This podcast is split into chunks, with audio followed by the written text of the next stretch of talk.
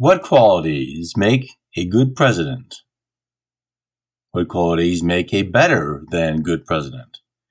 We've come to think of a president as a gift giver and a wish granter, a person brimming with ideas and plans and an agenda to fix all the problems. Well, almost always it is a problem made by someone else that needs to be fixed. So it's a circle of idiocy. Do we really want or need someone with a plan for every single issue, trivial or actual, minute or grand, which faces the country? Probably not. About half of the people will not be pleased with the result, so how is that a fix? This episode is about finding what is better in the qualities of the president, which, frankly, has little to do with what's better for you. The irony is, the less the president does, the better it is for all of us. The Culinary Libertarian Podcast, episode 79. Hello. Welcome to the Culinary Libertarian Podcast, where the philosophy is free but the food is on you.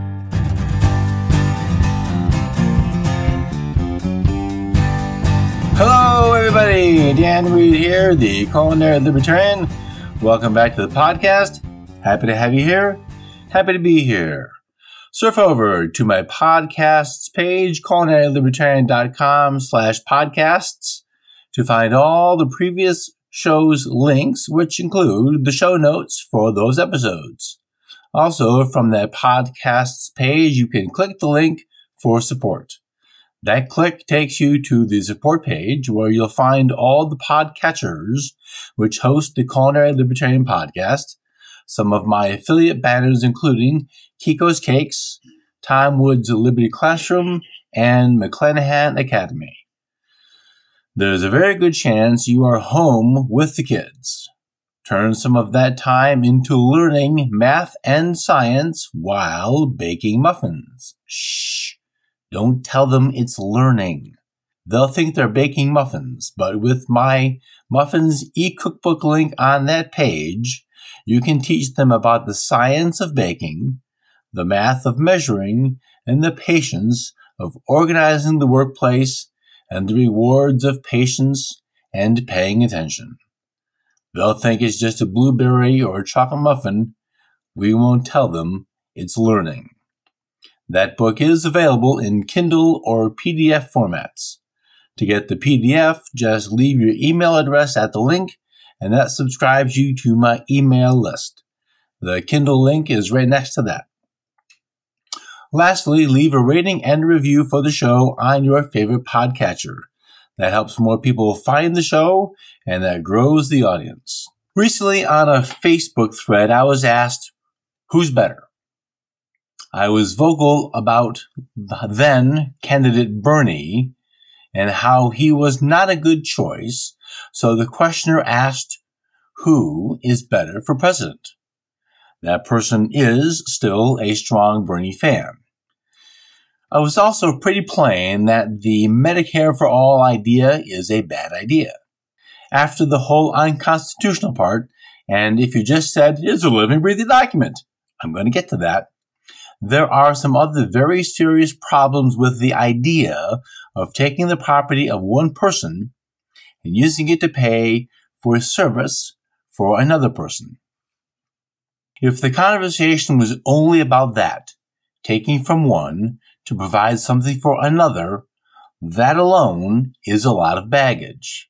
Some of it emotional, and that seems to get the lion's share of the attention. There is the moral aspect. Thomas Sowell has asked the question, quote, how much is your fair share of what someone else has worked for? End quote. It comes off as cheeky, but it isn't. Rephrase it to ask, what is the fair share of your lunch your coworker can eat? Kids know that if you take something that doesn't belong to them, that's wrong. Right and wrong are not too confusing as basic concepts. When we hear people elected to positions of power say it is for the greater good, more than a few listeners accept that at face value. We seem to want that to be right, and that elected person must be smart, right?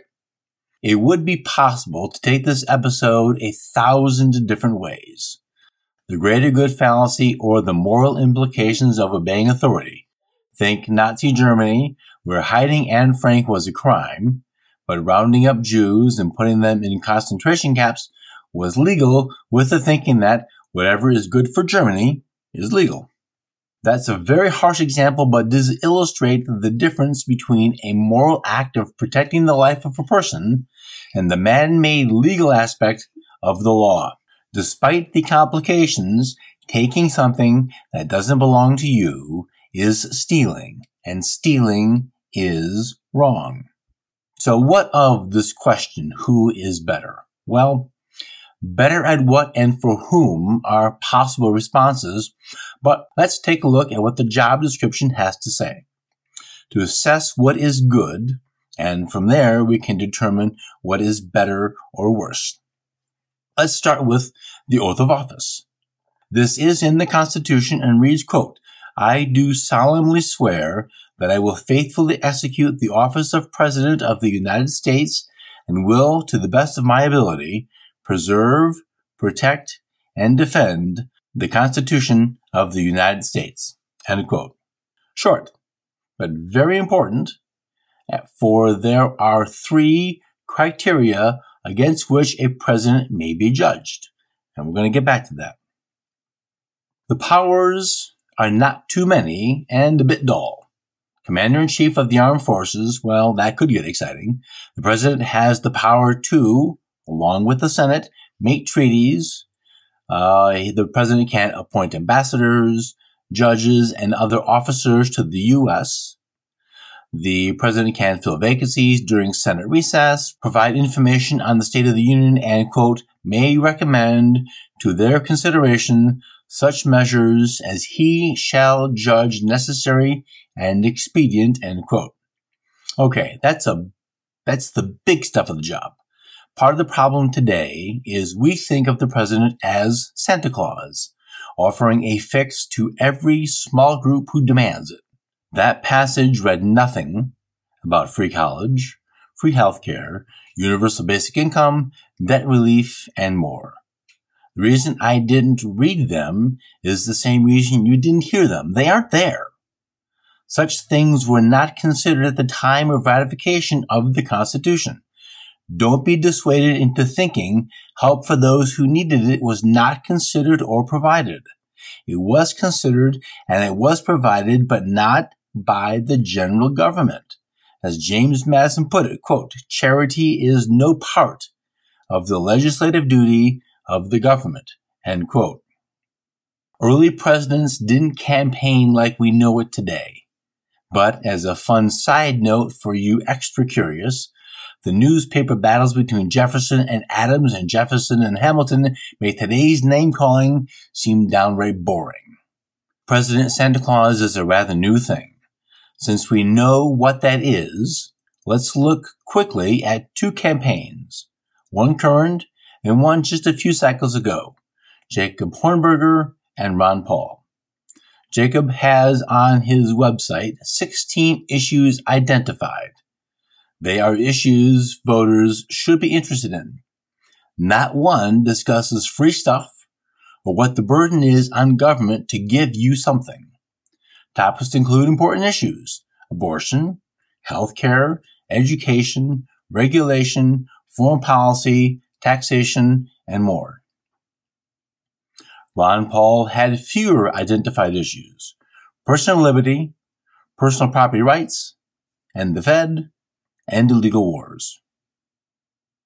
As a candidate and politician, Ron Paul is quite rare, if not unique.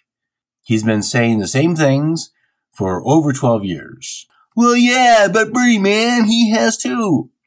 Perhaps between those two men, one is very well off letting you have your liberty and at the same time abolishing the unconstitutional departments and agencies of the Leviathan. Bernie, were he still running, would be only too happy to make more unconstitutional agencies and departments and eliminate your personal liberty. In the question of better, the answer is the candidate who is intent not only on following the oath of office, but returning to the Constitution as ratified, ending central banking, and ending wars. No such Democrat exists in this cycle. Mainstream politicians don't speak about personal liberty or personal property rights. I will allow that Bernie in his campaigns was against war and very much for bringing troops home. Maybe not always, but certainly more than anybody else, with the possibility of Tulsi.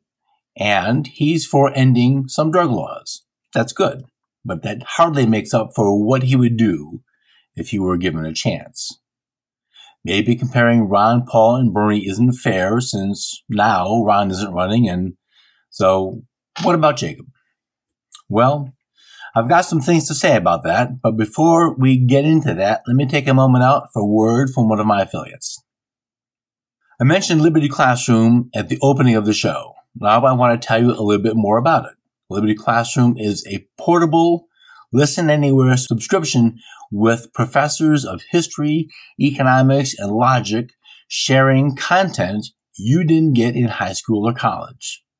In particular, and relevant to this episode, is the course on U.S. constitutional history. The courses start with the Magna Carta or Magna Charta and work through the ratification, which nearly no one ever mentions except to say that it happened, to the early and important administrations, court cases, reconstruction, and more. Each course is about 30 minutes with video or audio, which you can listen to in the car or while preparing dinner. Historians Kevin Gutzman and Brion McClanahan provide the content for this course and have more courses in Liberty Classroom. Use my affiliate link, culinarylibertarian.com slash biteback to subscribe. When you purchase the master level subscription, you get access to all the content now, special bonuses just for master level subscriptions, and access to all the future courses ever to be produced. That's a lifetime membership, which you can also use to help your kids better understand history. Click the banner on the show notes page or surf over to culinarylibertarian.com slash biteback to bite back against the failed education from the state. Now let's get back into the show. Jacob's 16 platform positions read a bit as a page from Ron Paul's playbook abolish the IRS, and end income tax. Income tax is an evil which somehow is used to keep score of patriotism. Well, how much do you love the state? Cause I gave this much. Gave. how much would that person have volunteered? They accept donations, the IRS does, but I've not met anybody yet who's written them an extra check. Social Security, unconstitutional. End it. Healthcare, Repeal Medicare and Medicaid. They are unconstitutional. Gun control. All gun control laws are unconstitutional. For you playing the home version and who are wondering how would the government function with no taxation, no Department of Education or energy or nationalized healthcare or student loans, I suggest it would operate quite nicely. The classic economist's question to the quality of a thing is to respond compared to what? Compared to what we have now, the gutting of unconstitutional agencies is a breath of fresh air. I'm pretty sure that's of no comfort. It's not a bad topic, but it is another episode. So let's talk a minute about constitutional. Nearly all of us have heard that the Constitution is a living, breathing document. It adjusts to the times. Well, that's wrong. For good or bad, it is the founding law of the land. It is a contract. As such, contracts have rules. I'm going to borrow Mike Maharrey's point about contracts and say that your mortgage or rent or car lease or employment contracts don't allow for alterations in the middle of the term. The bank doesn't call you and tell you you have to put a new roof on your house or add a bedroom. Contracts in any other area are not living within documents which can be altered at any time. That's not how contracts work. The Constitution as ratified has very clear, specific, and defined powers of what it can do. If it is not listed as healthcare for all, it is not listed as free college, it is not listed as something the general government can do. Any power not clearly defined as a power is left to the several states. Nearly every point the Democrats are discussing in these debates is not a power the general government has. A president who speaks about individual liberty speaks about you being unhampered, untrammeled by government in any form to do as you wish with this caveat. You may not harm another or take their stuff. Don't hurt people. Don't take their stuff. That's the third grade kid thing again. And everyone gets it. When the taking is called taxation, it is still taking. You can't really opt out. The retort that the money is going to help someone isn't relevant. And it isn't going to help someone. Suppose a mugger takes $100 from you and gives it to an orphanage, but before he does, he keeps $80 for himself, a processing fee, and gives the other $20 to the orphans. He took that money for a good cause, right? That should please you. Well, except for the stealing part, the good cause is a net positive, right? That ratio of 80 to 20 is the rosiest account I've read of how much goes to the programs you think you're funding. They get 20%. The other 80% goes to the desk jockeys and the massive bureaucracy and killing brown people overseas and all kinds of other things that you weren't really in for in the bargain and can't refuse. That question of who's better, the candidate who actively says your taxes will go up or the candidate who wants you to keep your money. That other retort is that general welfare clause. Well, Mike Maharrey dispatches that pretty easily in his book Constitution Owner's Manual. I'll put a link to that on today's show notes page, culinarylibertarian.com slash 79. The phrase about general welfare is in Article 1, Section 8 and reads, quote, The Congress shall have the power to lay and collect taxes, duties, imposts, and excises, to pay debts and provide for the common defense and general welfare of the United States, end quote. Following that passage are 17 specific enumerated powers. Mike adds in his book that such a construction is, quote, a legal maxim. And I'm going to say this in Latin, I'm going to butcher it. Designatio unius est exclusio alterius. Meaning, the designation of one is the exclusion of the other. James Madison made this very point in a letter to James Robertson dated April 20, 1831, and this is still quoting from Madison, with respect to the two words general welfare. I have always regarded them as qualified by the detail of the powers connected with them. To take them in a literal and unlimited sense would be a metamorphosis of the Constitution into a character which there is a host of proofs was not contemplated by its creators End quote. Well, I think Madison has some good ideas about what was intended. Mike again, broadly speaking, promoting the general welfare is a legitimate role of the federal government, but it can only do so within the scope of the powers delegated to it, end quote. A very important point about the Constitution is it means what the people who ratified it at the time thought it meant.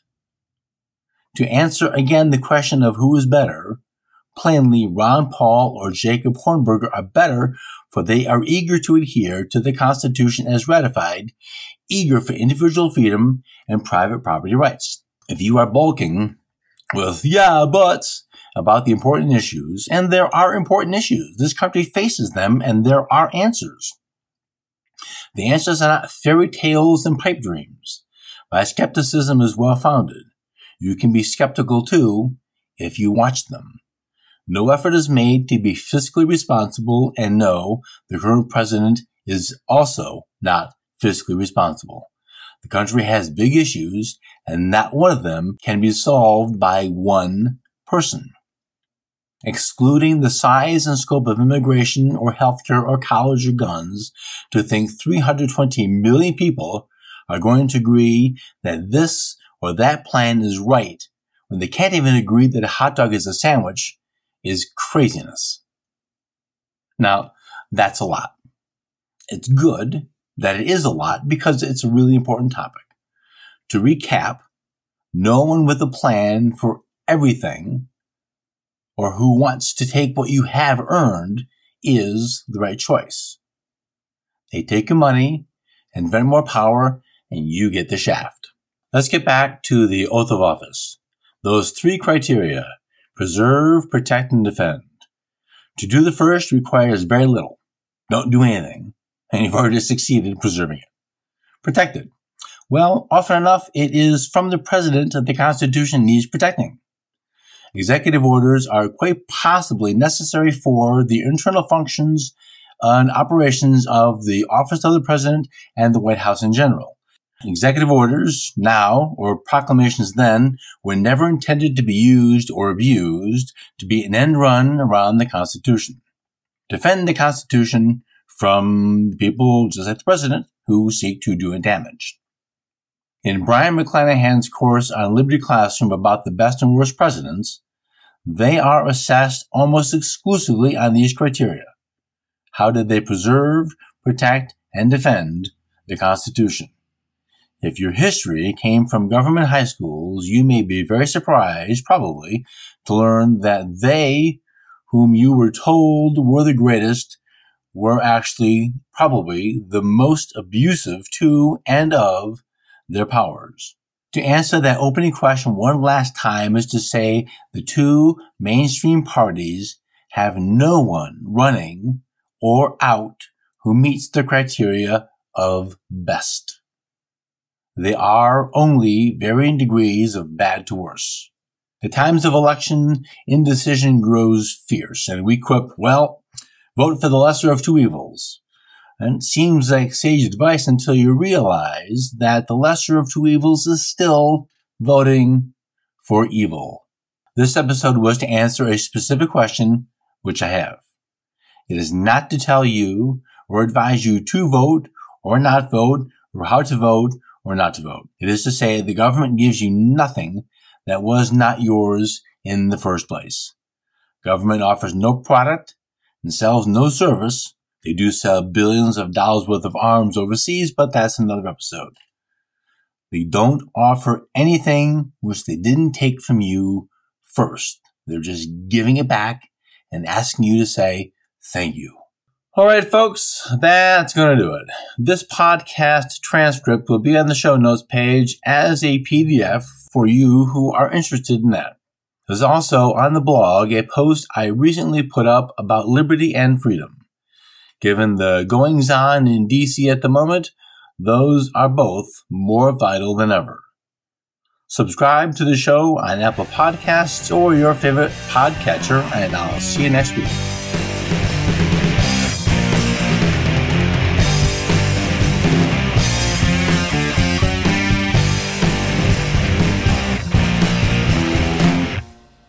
Music for the Culinary Libertarian podcast is provided by Matthew Bankert at mattbankert.com.